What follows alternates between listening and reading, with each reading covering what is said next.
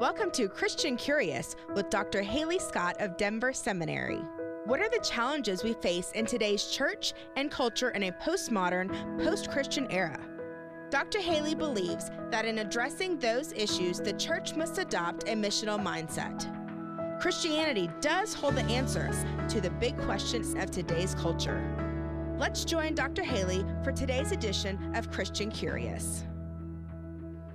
On October 29, 1969, the Internet era began as UCLA computer science professor Lynn Kleinrock sent the first message on ARPANET, a network of computers that would evolve to become what we know as the Internet. On uh, August 6, 1991, the Internet became public domain.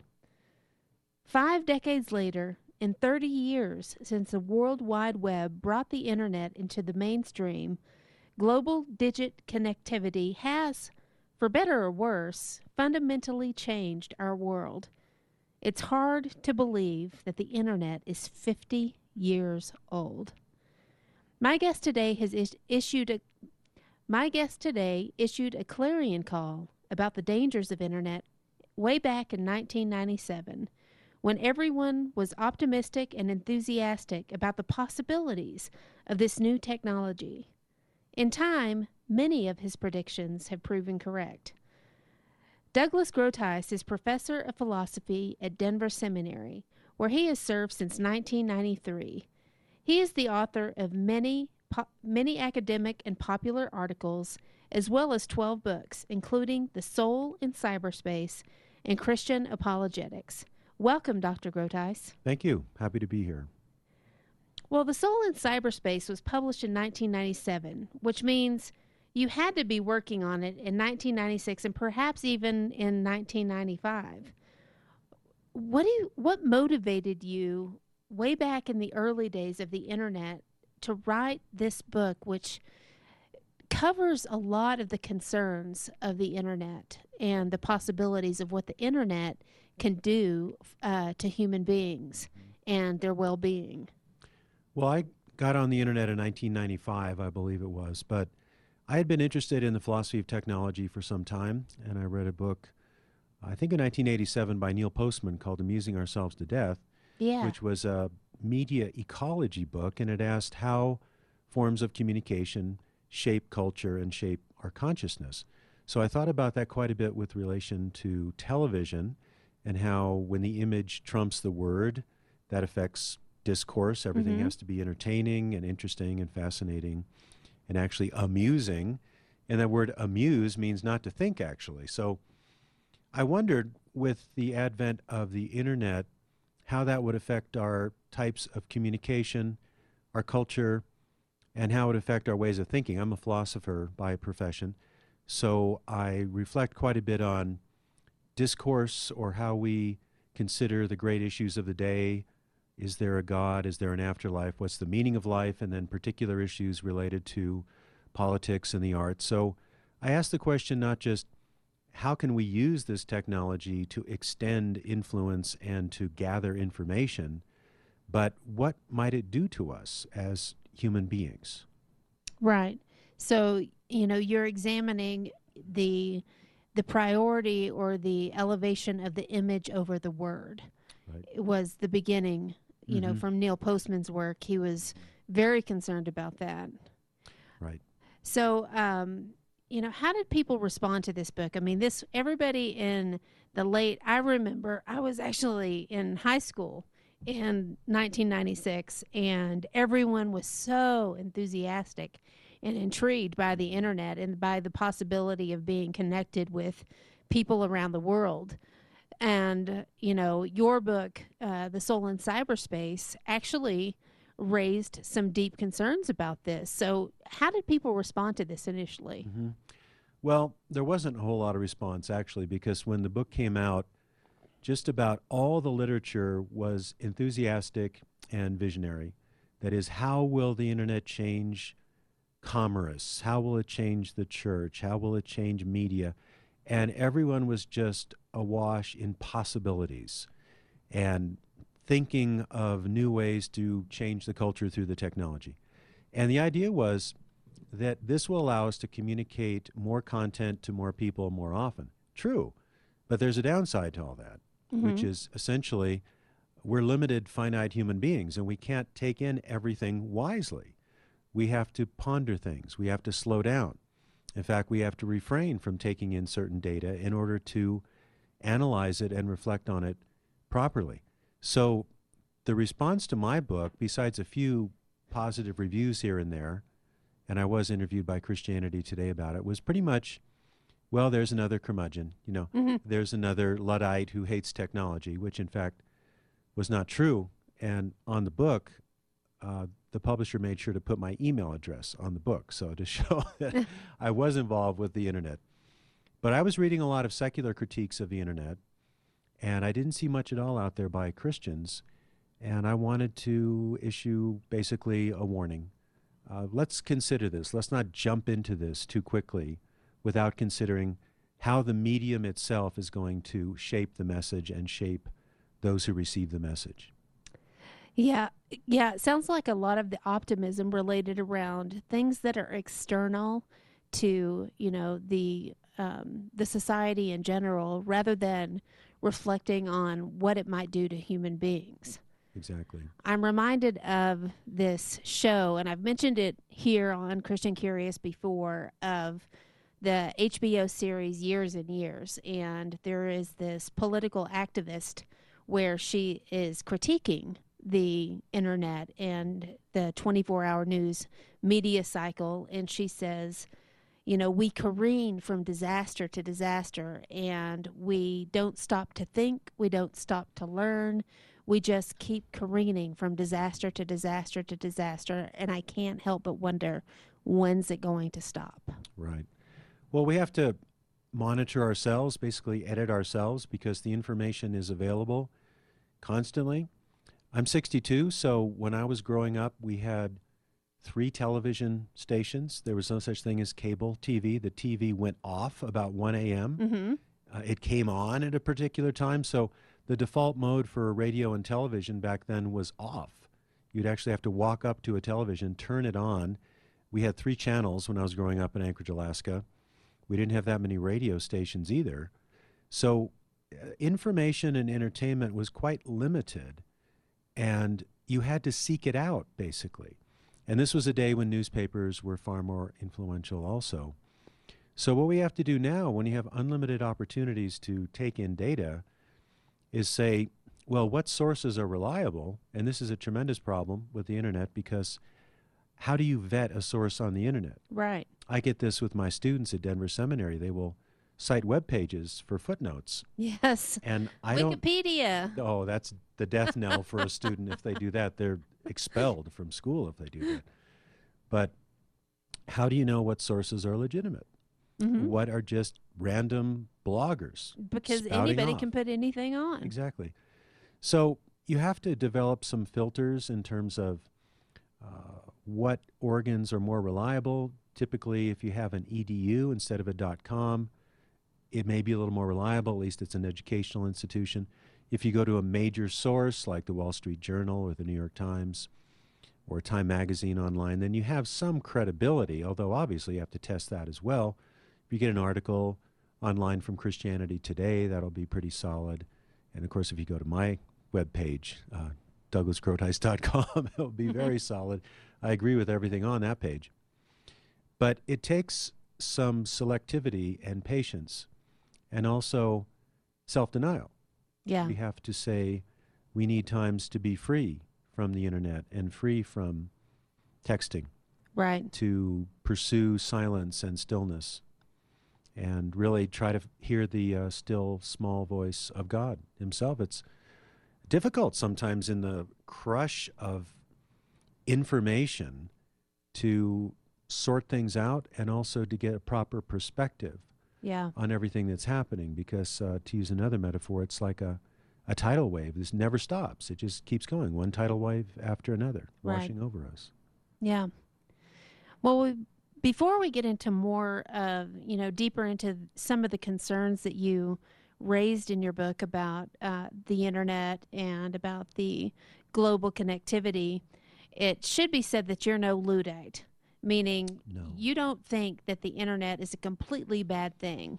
So I'd love to hear some of the things that you think are good about being connected on the internet and the internet as a tool. hmm Well, I think the key thing is to look at whatever communication technology you're using and ask several questions. One is, how does the medium shape the message? I get this from Marshall McLuhan. The medium is the message, he said. So we're sitting here talking to each other face to face. If we're talking on the phone, that would be different. If we're texting, that's different. Could it be the identical information, but the context of the medium changes how it is received? So let's say you're trying to interact with a friend who's going through a personal crisis. Mhm. Well, it's always better to be with the person if you can. You don't simply want to send a text message and leave it at that. Or, for example, I'm a teacher, so I prefer the classroom, one on one interacting, to teaching Online. online or doing anything online. But I know that not everybody can sit in my classroom. So if you go to YouTube, there are many videos of mine there, and we're on the radio right now, and that's fine. I've probably done 500 radio or podcast interviews in my career. But the key thing is to ask, what does this medium do well? What does it not do well? And in fact, should I even use it to communicate some ideas? Um, I went through a very difficult time with my first wife, who passed away last July. She was suffering from dementia. And I used Facebook to publicly lament a lot of what was going on. Right. And I have had many, many people tell me how helpful that was to them. And it was fairly personal. Uh, looking back, maybe it's a little bit too personal in some ways, but the overall response was we were able to experience something of your suffering before the Lord. Mm-hmm. And I've had people tell me it helped them in their difficulties and problems. Uh, in my book, Walking Through Twilight, which is about Becky's dementia and how we dealt with it as believers, I have a whole chapter on just that lamenting online. So there's something to it. You have to be careful. You don't want to reveal too much. Yeah, overshare. But at the same time, you can develop some trust and some meaningful interaction with people simply through Facebook. I can think of a person I got to know who offered to edit some of my work, some of my shorter essays and reviews, because Rebecca, my first wife, used to edit all my work, and then once she got dementia, she could no longer do that. So uh, this woman I met online, I've never actually met her face to face, edits my shorter writings, and uh, she's actually a little bit like Rebecca in the way she edits. Wow. So that's very meaningful. And I wouldn't say, well, I can't do that because I never met the person. yeah. There is a meaningful level of communication that can be established. And obviously, there's a lot of superficiality, a lot of reactions. It's very easy to be in the flesh online Mhm. because you can just send a message and there it goes. You don't edit yourself. Let's say if you're writing a letter to someone, I still do that. I write at least two or three letters a week. You sit down, you take out a card, you decide what card to write on, what pen to write with, uh, who to write, what to say. Then you put it in the envelope, put a stamp on it, take it to the mailbox. A lot of time there to filter and to slow down. Very different with a text message, an email, Instagram, whatever it is.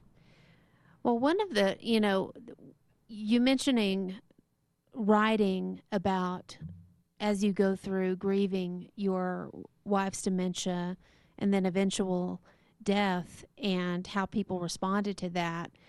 And what I see is a transparency and a vulnerability that people are hungry for. Mm-hmm. So there in Facebook you are able to communicate a truth, a hard truth in ways that you may not be able to communicate that on a Sunday morning at church.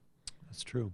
Um, many young adults, many um, even people my age, young Gen Xers, older Gen Xers, have said that it's hard to go to church because it's hard to show our real faces. And in writing the truth about your struggles, you have provided an avenue for people who may not ever go to church to to say, "Wow, this person is a believer and yet they struggle." And That could be. I think we should be much more open and transparent in the church, and maybe not in the service, but maybe in a small group or maybe in a prayer group or something like that. So I, I don't want the internet to replace what can be done better face to face.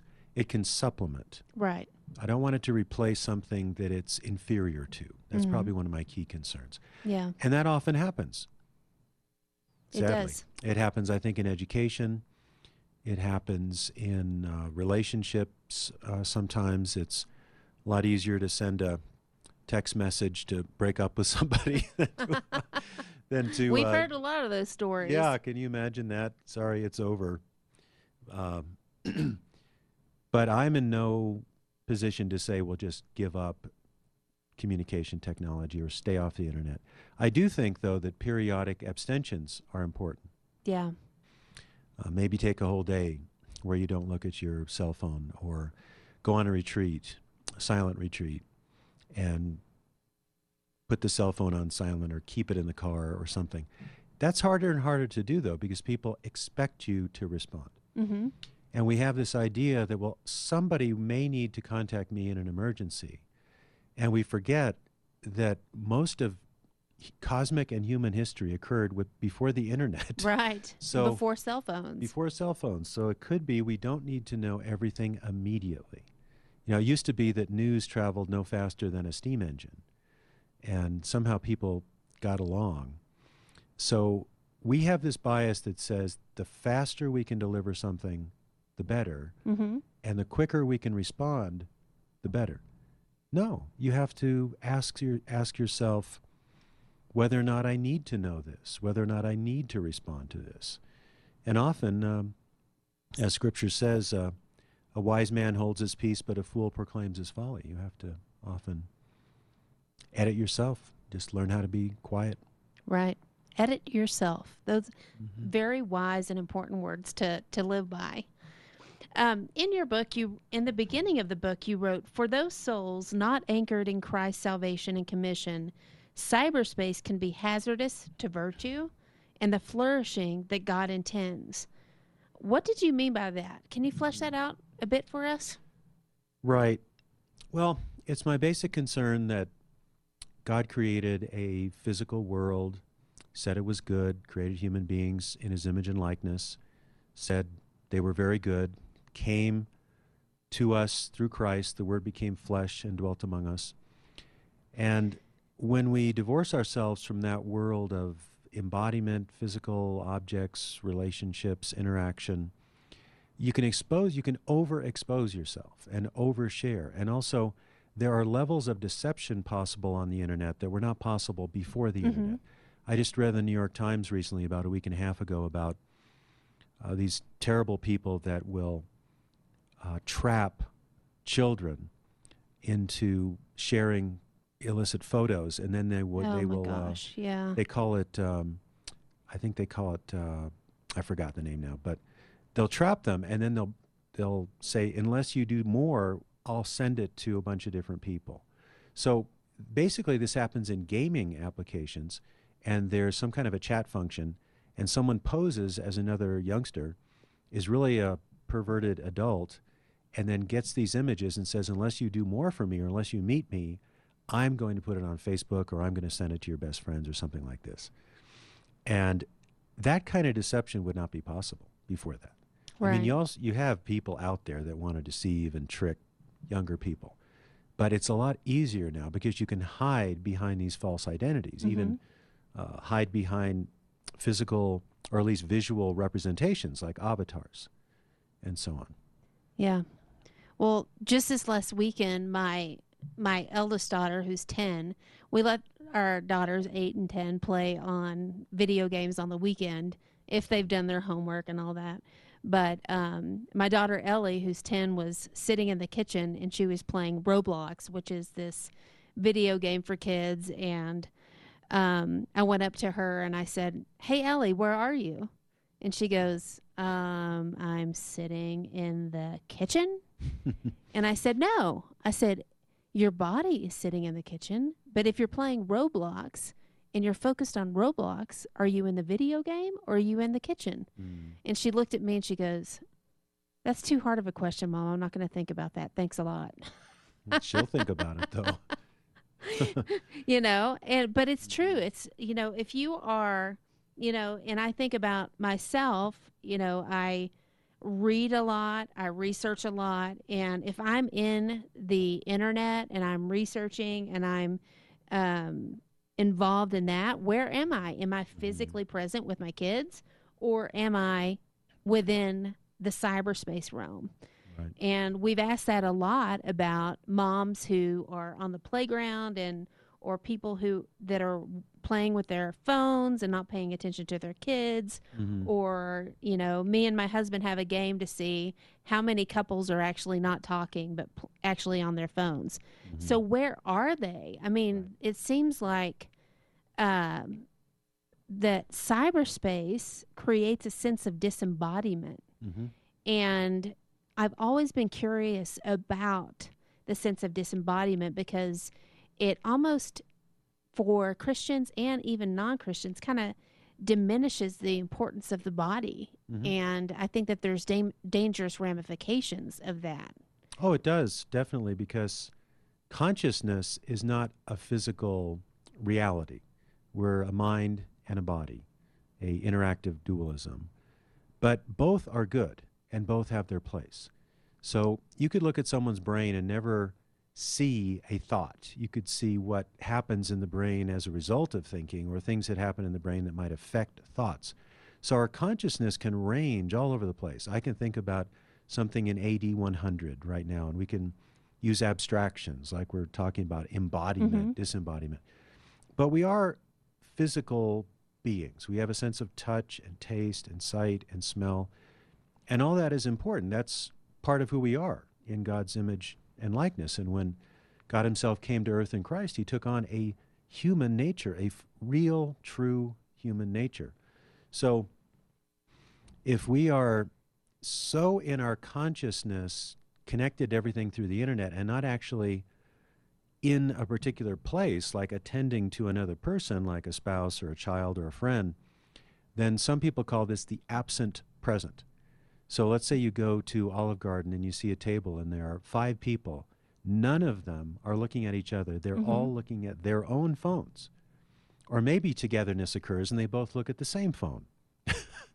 you know, at least there's some shared activity there. But I know that some people will say when we go out to eat, we put the phones in the middle of the table. And the first person to answer the phone has to buy the meal or something like that. So the, there are these exercises that can be used to keep this in place. Yeah. But it is so easy to think, I need to maximize the use of my time. Mm-hmm. And we all need to learn how to multitask. But actually, you cannot multitask and have your attention adequately focused on one of the six things or one of the three things. You're going to diminish your consciousness. Consciousness is a limited quantity, Yeah. you might say. And I can't divide it into three places and assume I can rightly focus on any of those three places. So, especially in situations like teaching, the sacred activities in a church meeting, we need to be as present and involved as we can. Yeah. Now, if I'm interacting with someone in India who's a Facebook friend, I can't do that. Mm-hmm. I can send a text and I can say, you could get some information at this web page, or I give a thought, or I say, I'll pray for you. But see, that's second best. And if I, let's say, interact with one of my students at Denver Seminary only online, and I never take time to say, why don't you come to my office and we'll talk and listen to some music and so on, uh, then I think I've exchanged the lesser, I've exchanged the greater for the lesser. Yeah. It's just easy Right. and a lot of life is not easy. It should not be easy. It takes more investment, more effort to be involved. It is definitely harder to uh, build human relationships and act on the physical level than it is to just take a peek at Facebook and see what what's going on with everyone else, even though it damages us, you know, psychologically. It can. Um, my final question we just have just a minute left, but if you were to look into the future, where do you see technology impacting um, the spiritual lives of human beings? You know, what, what should we be watching out for? I think there's been a counter reaction to putting too much online too much of the time. I'm seeing a lot of books in the last 10 or 15 years talking about the need to pull back, the need for silence, the time you need to spend in God's good creation. Mhm. People even talk about nature deficit disorder, whether or not that's a real thing. I've not. heard about that. Yeah. So I already see a kind of response to it that is more sane, is more wise. Uh, but given what's going on with uh, companies like Google and Facebook mining data and so on, you know, there's good reasons to be skeptical Right. about going online and what are the bad effects of this. So there are times to pull back and, and reset, push the reset button, so to speak, on the internet. Push the, push the reset button on the internet. Well, thank you so much for joining us, Dr. Groothuis. We appreciate what you had to say. We have so much more to unpack, so we are going to uh, continue our uh, interview with Dr. Groothuis and you know tap his brain a little bit further next week. Um, you've been listening to Christian Curious with Dr. Halee. You can visit us online anytime at www.christiancurious.org. That's www.christiancurious.org. And I love to hear from listeners. Please email me with your thoughts and questions at Dr. Halee at christiancurious.org. That's D R H A L E E at christiancurious.org. Keep Christianity curious. Thank you for listening to Christian Curious with Dr. Halee. You can contact her with your comments or questions about today's show at her email, Dr. Halee at christiancurious.org. That's D R H A L E E at christiancurious.org. You may also learn more by visiting the Christian Curious website, christiancurious.org. Join Dr. Halee again next week for Christian Curious on AM 670 KLTT.